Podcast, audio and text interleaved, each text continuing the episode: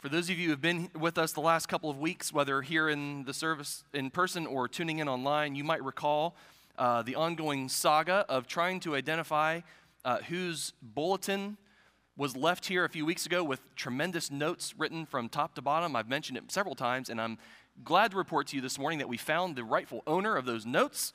I should have known all along it belonged to Miss Angie Wortman, the best note taker at EMC. So, Angie, you get your prize. You get your. You got your notes back. Thank you for taking such good notes.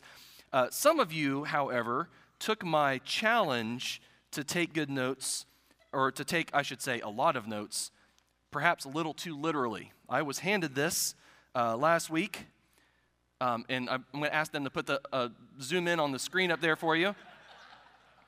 This would be the word notes repeated 360 times courtesy of my daughter Savannah and Gabby Merritt. So, Gabby and Savannah, thank you for your very literal interpretation of my challenge. But I have to say, it's not nearly as bad as the drawings that Hannah Geegan and Brianna Borst used to do every Sunday of me uh, with, with bird hands and feet. I don't know where that came from, but apparently to them, I have bird hands and feet. So, all right. All right, enough of this nonsense. We're going to continue our exploration through the sign passages of the Gospel of John. So if you have a Bible, feel free to turn to John chapter 6. If you happen to grab one of those uh, guest Bibles in the back, or if you want to grab one now, you're welcome to go grab one of those. They're at uh, all the exit doors there. We're going to be on page 857. Um, over the last several weeks, we've been working through this first half of John and looking at the various sign passages. We've seen Jesus turned water into wine, and we've seen him heal the royal official's son and heal a, a man who was sick, and we've seen him feed uh, the multitudes in the wilderness, some 10 to perhaps 20,000 people with, with very little and much left over. Uh, but today we're going to be looking at a very short passage in John. It's the one where uh, Jesus appears to his disciples in the dark, on the sea, in a storm, walking on the water. So if you would, uh, John chapter 6, beginning here in verse 16. That evening, that is the evening after feeding uh, the multitudes in the wilderness, that evening, Jesus' disciples went down to the shore to wait for him. But as darkness fell and Jesus still hadn't come back, they got into the boat and headed across the lake toward Capernaum. Soon a gale swept down upon them, and the sea grew very rough.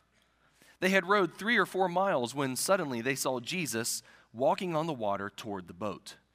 They were terrified, but he called out to them, Don't be afraid, I am here.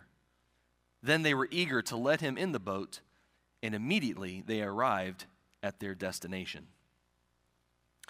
Now, it's worth noting that in the previous account that we looked at last week, where Jesus fed the multitudes out in the wilderness, the, this crisis of a shortage of, of enough provision for all the people, um, John gives us insight into the mind and the heart and the intentions of Jesus in verse 6 when he says that Jesus already knew what he was going to do. You can't help but get that sense every, in every situation here in the Gospel of John that what seems random and unexpected to us, in fact, is never the case with Jesus. He's always in control. He always has purposes in mind. He always has plans that he's carrying out in his own perfect timing, in his own perfect way. This was that same evening that after everyone had, had left and Jesus had fled into the hills, uh, Matthew and Mark, in their version of this account, tell, tell us that, that Jesus told his disciples to go get in the boat and start and head out toward you know, their next destination. But John tells us here in verses 16 and 17, like I just read, that, that they're waiting around for him until dark. And so you, you almost get a, a full, you get a fuller sense of what's going on here when you take all the Gospels accounts together. So Jesus told them to get in the boat and go. In other words, I want to go spend time alone. I'm going into the hills by myself. You guys go on ahead without me. I'll meet you there. But then John says they are waiting around. So you see, you have the command to go, and then you have their reluctance and their hesitation to go. Now, Jesus is here in the hill country to begin with because of his need to get away from everybody for a little bit. He had learned about the death of John the Baptist, and he needed time to be alone. He needed time to be with the Father. He needed time to mourn and to pray. You know, that sort of conflicts with some of our perhaps perceptions of what Jesus is like or what the media has portrayed him to be like. Jesus is not some stoic, sort of uncaring, unmoved figure, this, this sort of detached person that's always kind of living sort of out there somewhere. You know, we're all living life here and we all know what it's like to, to share in the human condition, but not Jesus. Jesus sort of detached and he's sort of out there and, and separated from us somehow. But that's not the case at all. No, Jesus experienced the pain of suffering loss. Jesus experienced the toll and the burden of being needed. I know there's some parents in here that are about to shout out of their chair and say, Amen the toll and the burden of always being needed. Jesus felt that. Jesus knows what it's like to be pursued and sought after to the point of exhaustion. And Jesus also knew deeply how essential it was to, to get away, to take a break, to spend time with the Father. Dorothy Sayers, in her, uh, in her work Creed or Chaos, wrote this For whatever reason, God chose to make man as he is, limited and suffering and subject to sorrows and death, he had the honesty and the courage to take his own medicine. Whatever game he is playing with his creation, he has kept his own rules and played fair. He can exact nothing from man that he has not exacted from himself. He has himself gone through the whole of human experience, from the trivial irritations of family life and the cramping restrictions of hard work and lack of money to the worst horrors of pain and humiliation, defeat, despair, and even death. When he was a man, he played the man. He was born in poverty and died in disgrace and thought it well worthwhile. I hope there's something freeing to you here this morning, those of you who perhaps are grieving right now, or perhaps those of you who have, have, feel, have felt uh, pursued to, to the point of exhaustion, to the brink of, of wanting to give up, and those of you who feel the need to take time to get away. I hope there's something freeing to you about the example of Jesus here. It is true, there can be a, a sinfulness to our you know, our need to be alone. There can be a, a sinfulness to wanting to be uh, isolated. There's a, a self absorption sometimes that is connected to that. But there's also a healthy kind of retreat. There's a, a healthy kind of getting away that is really necessary for you to, to properly care for your soul. And in his humanity, the Lord himself shows that that is something that is not wrong. There's nothing bad about that. You need to, to acknowledge that just as the Lord impose those types of limitations on himself and those needs upon himself, he's releasing you to have those limitations and needs yourself. I also hope that Jesus' example here motivates those of you this morning who need to persevere in your pursuit of a daily quiet time with God. Those of you who perhaps think that, yeah, I, I believe certain things, I, I assent intellectually to a, the list of Christian beliefs, the, the doctrines, I, I hold those all to be true, but you, you view the, the daily intimacy of, of walking with God, reading your, your Bibles and praying and spending alone time with, with the Father every day, you view those things almost as optional, as, as if they're, they're not all part of the same thing. Christianity is believing certain things, but it's not necessarily walking with God on a daily basis in any meaningful sort of way. I hope you are challenged here this morning by the example of the Lord Himself for God, and, and not just for Jesus in his humanity, but for the Father, Son, and Spirit from eternity past. For God, life is communion. And you and I, who were created in that image, it is no different for us. Real life, capital L, is only found in communion with God. And Jesus has shown us the way to find true wholeness, true wellness, true balance in this life. So Jesus has slipped away. The disciples knew what they were supposed to do, and yet they, they delayed until darkness fell, and now they're left with no choice but to go ahead and do what he asked them to do in the first place. And I think that detail there in verse 17 is key here. When the, the, the translation I read from here says, darkness fell. And if you recall from our previous times looking through John, when John gives us little details like that, it's not just for the sake of the historical fact of the time of day. No, John is, is giving us facts that are about more than just the time of day. John is, is telling us something about what's going on here. John is writing and arranging his gospel theologically as much as anything. And what's interesting to me in these six verses that I've read, how several themes that are found throughout the Gospel of John all kind of converge at a really unique point in the, the, the composition of his Gospel. We've already noted how John uses water symbolically, haven't we? The passage here is no different. The sea represents more than just a body of water that the disciples found themselves on. Know, throughout the Bible, as we've noted many times before, the sea is often used symbolically to describe chaos and disorder. And, and no doubt, John had that in his mind as he's recounting this, this moment. He see, he's connecting the dots. He's seeing the things that the Bible has, has used water to illustrate and symbolize, and the points that the Bible has, has made throughout from the beginning up until this point. And he's bringing all of that freight, and he's bringing it here to make a point. But there's also present in John not just the use of water symbolically, but the use of darkness and light as a motif from the very beginning in the prologue. Chapter 1, verse 4. In the beginning was the Word, and he says here in verse 4 the Word provides light, life giving light. The Word provides light. In other words, the Word provides revelation, the Word reveals. He discloses the truth about God, and His life is light to men. In chapter 3, we're told that Nicodemus, that great, that great le- religious leader there in Jerusalem came to Jesus when? Under the cover of darkness. You might be thinking, well, that's just because he wants to avoid being seen. And there's some truth to that. But I think as John is, is, is unveiling this, this darkness and light motif throughout his gospel, we, we, we can read into that to see, yes, he's there to you know, be protected from being seen, but he's also there because he needs spiritual illumination.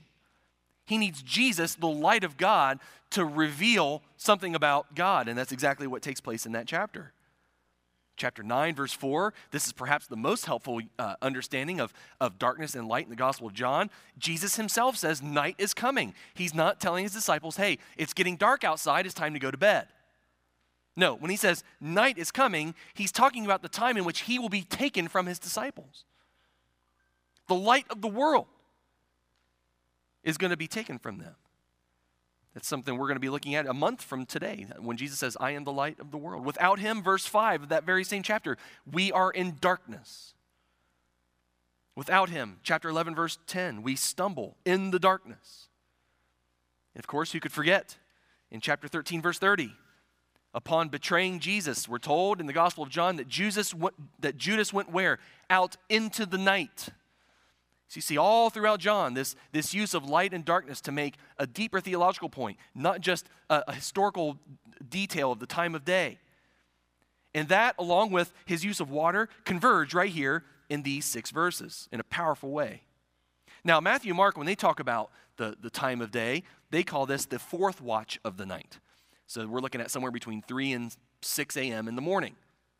Is that time when many of you um, wake up and start your day it's also that time that many of us uh, wake up before we're ready to start our day and we find ourselves having a hard time falling back asleep before the alarm clock goes off. You know that fourth watch of the night time. Many of you need to get up and use the restroom or get a glass of water. Maybe, maybe like Bobby, you're getting a snack in the kitchen. I don't know. But it's that sort of last segment of the nighttime before dawn breaks. And John says that at the point when Jesus comes to them this, in this fourth watch of the night, that they'd already been rowing in a storm for three or four miles. I cannot imagine how exhausted they were.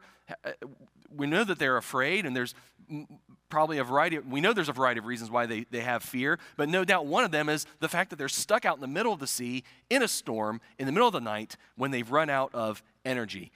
But the point I think John wants us to see here is this it's dark above in the sky, it's chaotic below in the sea. And as we look, think about these things theologically, I think the point is well, it's also dark and chaotic in their hearts. So, so the, the, the physical situation is mirroring the spiritual situation. It's dark in the sky, it's chaotic in the sea, it's dark and chaotic inside of them. And it's no coincidence that this passage fits right smack in the center of this section in John's gospel on the signs of Jesus. This section that is all about Jesus making known the glory of his person, making known the true purpose of his mission.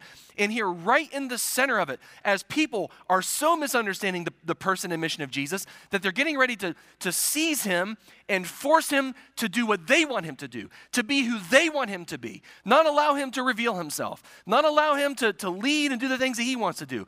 No, they want to make him be their king to do the things that they want him to do. And it's no coincidence that right here in the middle of this, this event happens. Darkness and chaos defining the people, the very ones who are supposed to understand who he is and be following him where he is going. Despite all the signs that have intended to reveal his glory, no one gets it. No one gets it. In fact, Mark says the disciples' hearts at this point were too hard to understand. It's a spiritual darkness, it's a spiritual chaos that defines these men. Is that not a snapshot of the human condition apart from God? Striving endlessly in darkness, tossed about by forces in the world that are, that are greater than, than we are aimless, helpless, desperate, the mind and the heart troubled and unsettled, clueless of, or perhaps even hardened to and rebellious to the truths of God? What do you suppose the disciples thought about Jesus in the midst of the storm? Put yourself in their shoes for a minute. Imagine what it's like to have this darkness and this chaos defining your own mind and heart, and you, here you are out in the middle of, of the sea, in the middle of the dark, in the middle of the storm, and Jesus is nowhere to be found, what would you think about Jesus in that particular context? Well, perhaps they thought that he was unaware of their situation. That makes sense, right? After all, Jesus is safely on the shore, and he had told them to go on without him. I mean, if they had listened to Jesus, they should have safely been at their destination already. But Jesus according to their perspective, had no idea that, he had, that they had delayed their, their departure and that they were now stuck on the water. So at, at, least they might have thought that Jesus had no idea that they were in that situation to begin with. Or maybe they began to wonder if their situation was some sort of punishment for their delay. Maybe they were like many of us, they're very sensitive to, to your own heart and the things that you know you do that are wrong that you probably shouldn't do, the, the, the poor choices that you've made, the trouble that you've gotten yourself into. And, and maybe they are like you and they were sitting there thinking, well, the situation we're in is, is God's judgment on us. We're getting what we deserve. If we had just listened to him and done what he told us to do, then we wouldn't be in the situation and it's all on us and we have no one else to blame but ourselves. And in fact, when we get to our, if we ever get there and we reconnect with Jesus and he finds out that we delayed to begin with, he's probably going to kill us anyway. Maybe, maybe that was what was going through their minds. I almost wonder, though, if what was going through their minds was something like resentment. Maybe they resented Jesus because he wasn't there. Maybe they felt abandoned. Maybe they felt like, well, you know, we just watched him miraculously provide for 10,000 people he didn't know. And yet, here are the 12 of us who have left everything to follow him. Where is he now? Do you suppose that that went through their minds at some point? That he's abandoned us, he doesn't care, he cares about others more than us, he doesn't give me what I deserve. I've earned his presence and his provision and his watchful eye and in the, my hardest, most difficult situation I've ever experienced in my life until this point, and Jesus is nowhere to be found. Now, those assumptions, those, all those different assumptions about Jesus are not all that unlike the various ways that you and I tend to think about God. That God's not truly aware of my situation. After all, if he was aware about my situation, I wouldn't be going through this difficult time, would I? Or perhaps you, you're afraid that he's just mad at you about something, and every single bad thing that comes through your life, everything that doesn't go your way, well, that's obviously God's judgment for the, the stupid things that you've done. Or maybe he is aware, but he's just nowhere to be found. And that, my friends, is the hardest thing to, to cope with as people of faith. The idea that Jesus is aware of my need, that Jesus is aware of my suffering or my plight or the danger that my life is in, and yet he doesn't care. Listen, it's for times like this when things are at their worst, when our souls are restless in the darkest part of the night. It is there, perhaps more than ever, that you and I need the truth of the Word of God. Because it is the Word of God that's going to give you the truth when everything else around you tells you a lie. When all of your emotions, and all of the, the critics around you and all the, the doubts that the, the enemy of your soul likes to sow into your mind, into your heart, when all of those things tell you that Jesus is aware but doesn't care, you and I need the truth of God, of His Word, right in that moment, more than ever.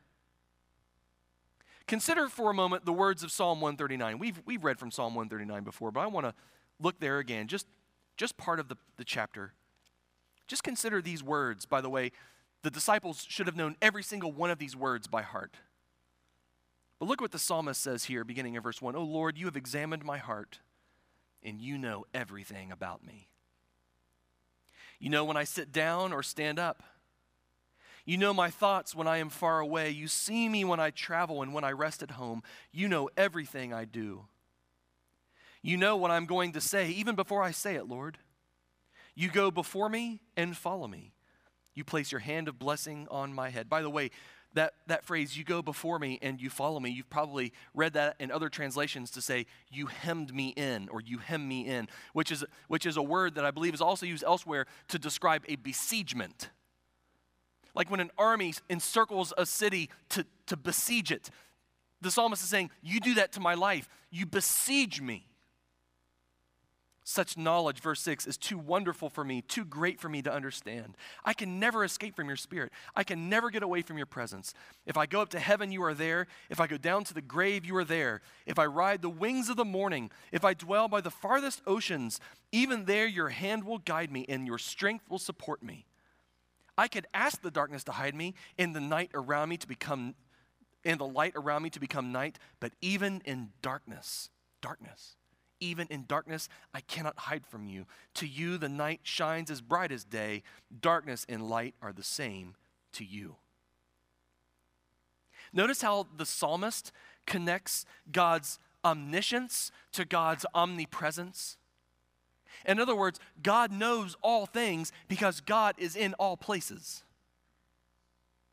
And God, therefore, knows even what's deep inside of me because God can see, because He's present even deep inside of me. He knows what's there even if no one else knows what's there.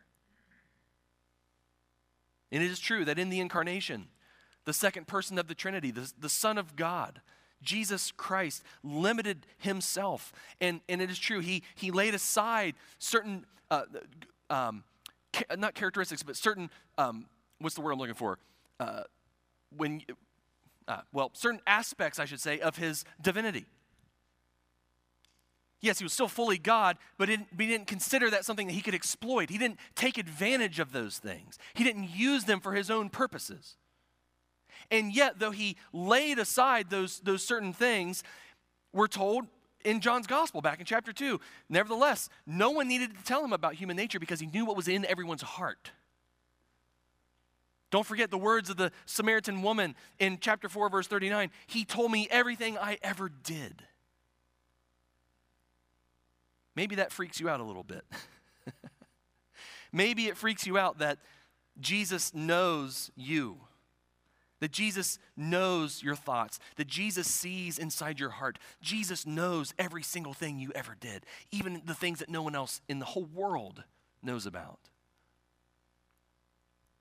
I'll never forget my first um, Kairos weekend where I got to go with other volunteers into the, the prison just, just up the interstate there and um, got to minister to a, a group of residents there at the prison, people who had committed terrible crimes and were paying the price for their decisions. And um, we spent several days just sitting around tables and uh, getting to know each other and singing songs and hearing lessons and um, just uh, forming relationships. And, and the goal, of course, is to present the gospel message to, to these men and give them hope and that, that, that God can bring transformation to their, to their lives.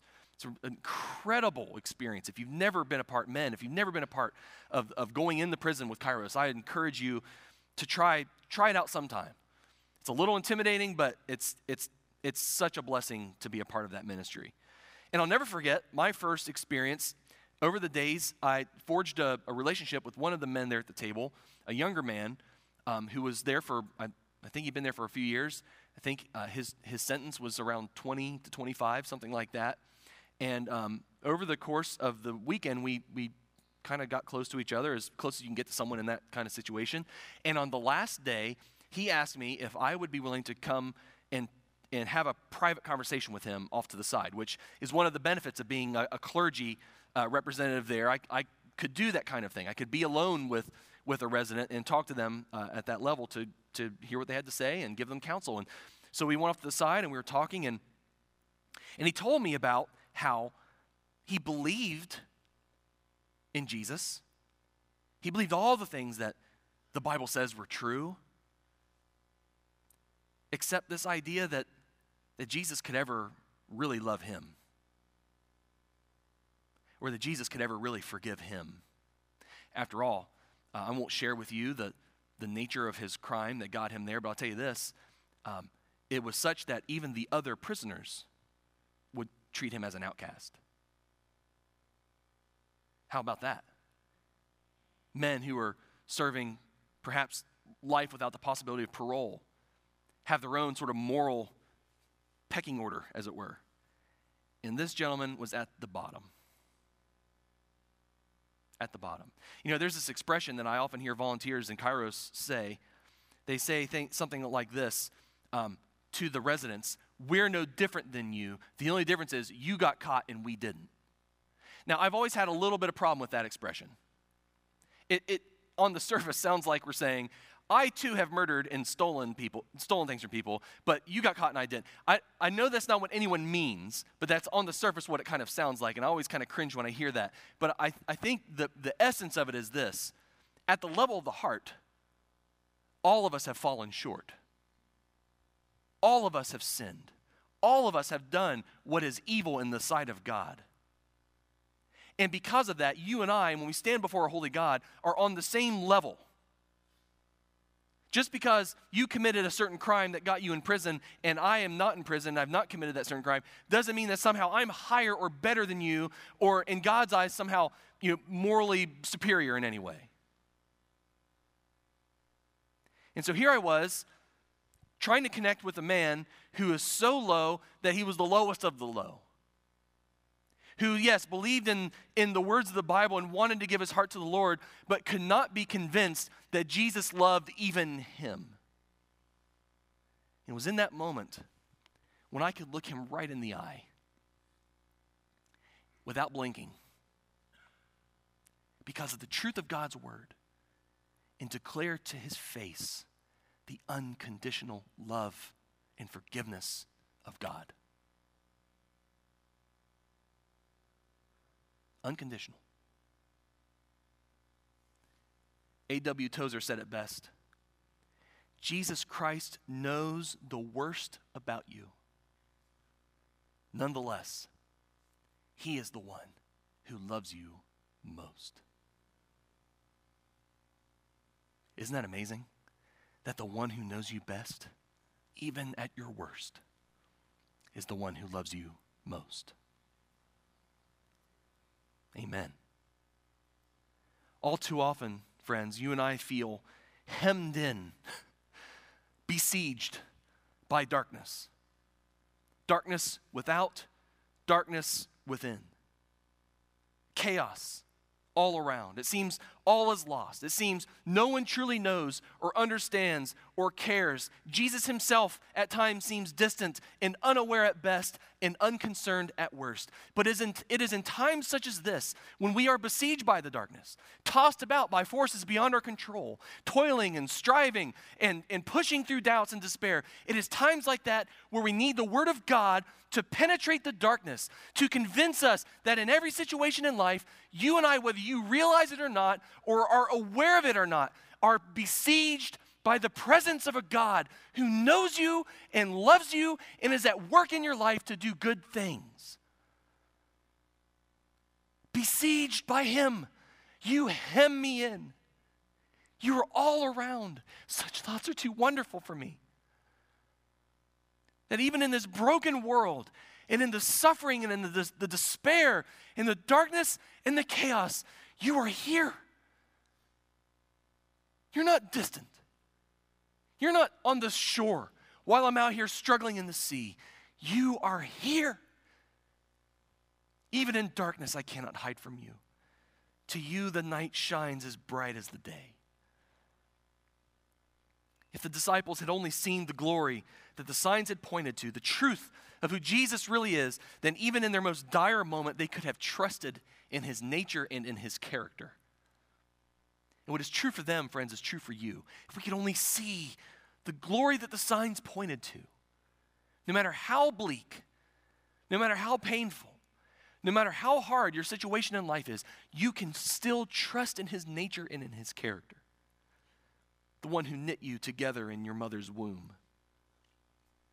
The one who knows even the very count of the hairs on your head. And some of you guys are saying, well, that's not too hard to count up to begin with. So I'll extend it to say the count of every hair on your body. the one whose eyes are on the sparrow, the one who keeps your tears in a bottle, the one who knows his sheep by name, the one who leaves the 99 to save the one. Recently, my daughter Savannah and I were standing in my bedroom, in my closet door, when it opens up, there's a full length mirror there and she was holding our cat named JC, and no, it does not stand for Jesus Christ. I'll, if you ever want to know the, the meaning behind his name, I'd be happy to tell you, but it's a long story and we don't have time for it right now.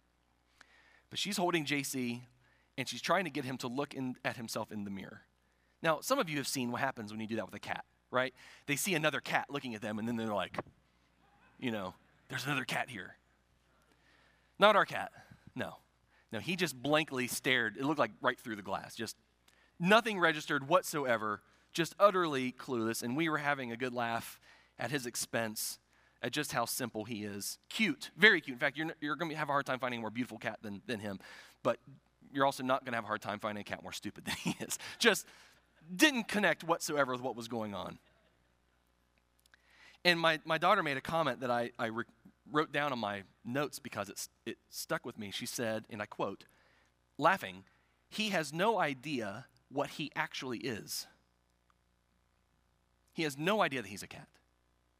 He has no idea that what is looking at him is anything worth looking at whatsoever. No idea, just clueless. And I wonder, as I'm thinking about this passage here in John, I wonder when you and I peer blankly into the darkness that engulfs us when we're filled with doubts and fears. I wonder if we do so because, like the disciples here, we have no idea who He actually is.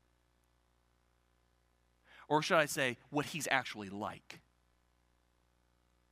You see, it's one thing to assent to a creedal statement that declares the, the divinity of Jesus. I know what He is. But it's another thing altogether to walk daily with Him and to come to know who He is, what He's like.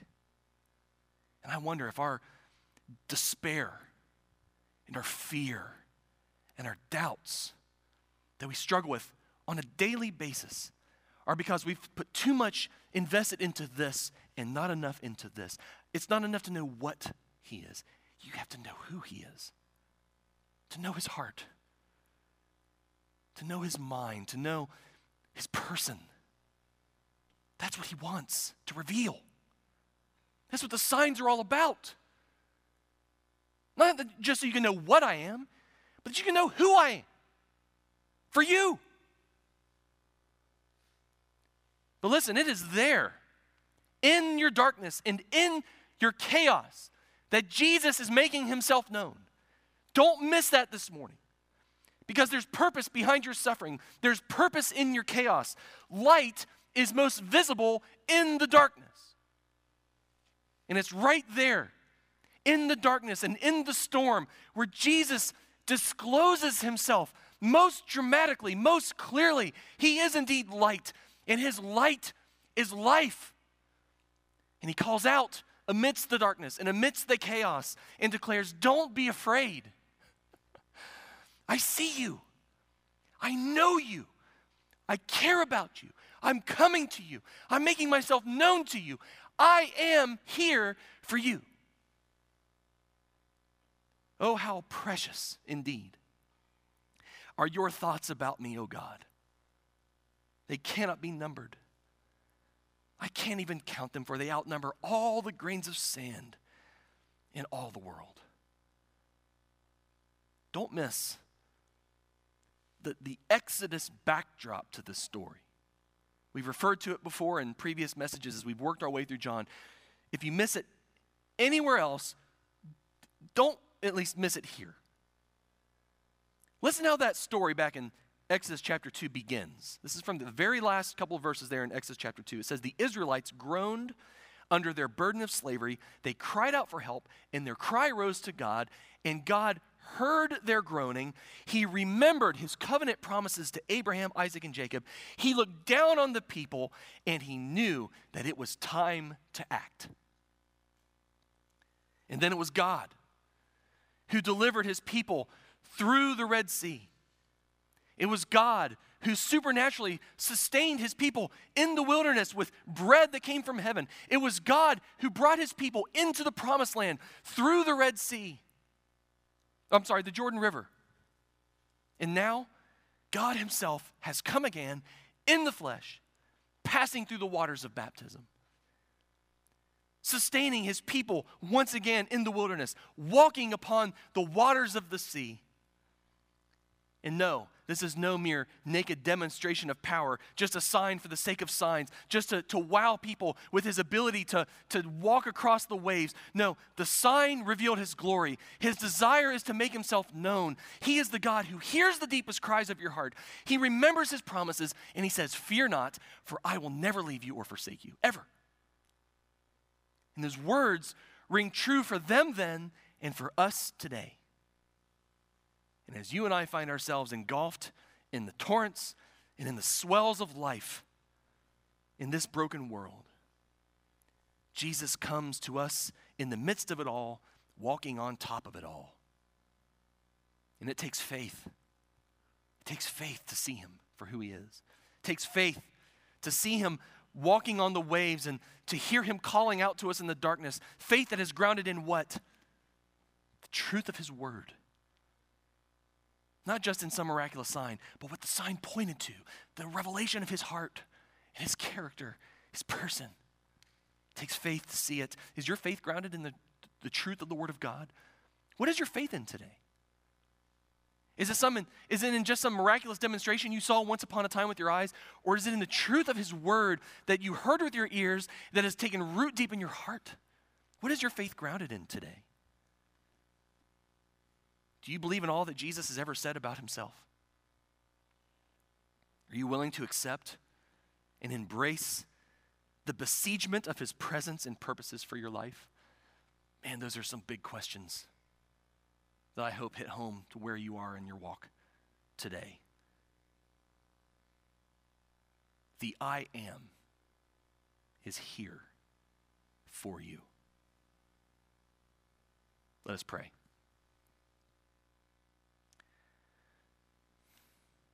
Lord, it's one thing to stand in a pulpit and talk about these, these things as if they're so easy. And it's such another thing to walk through darkness and chaos this world, it's a good world. You created it. You have plans for it. You're at work in it. And yet, this world is still so full of brokenness and evil, darkness all around, darkness even at times within. Fill us with hope this morning that there is indeed purpose behind it all, that you are revealing yourself through it all. Help us, Lord, to be the people who prefer your presence while we struggle in the storms rather than your absence on calm waters.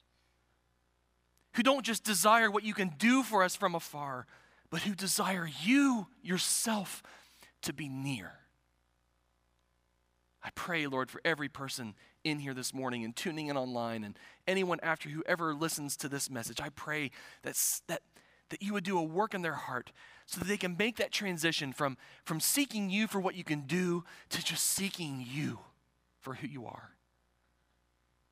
That's what it's all about intimacy, fellowship, communion, life in you. Jesus, you are life itself. Help us to trust you and look to you and walk with you moment by moment in all that we face. No, you don't always calm the storm.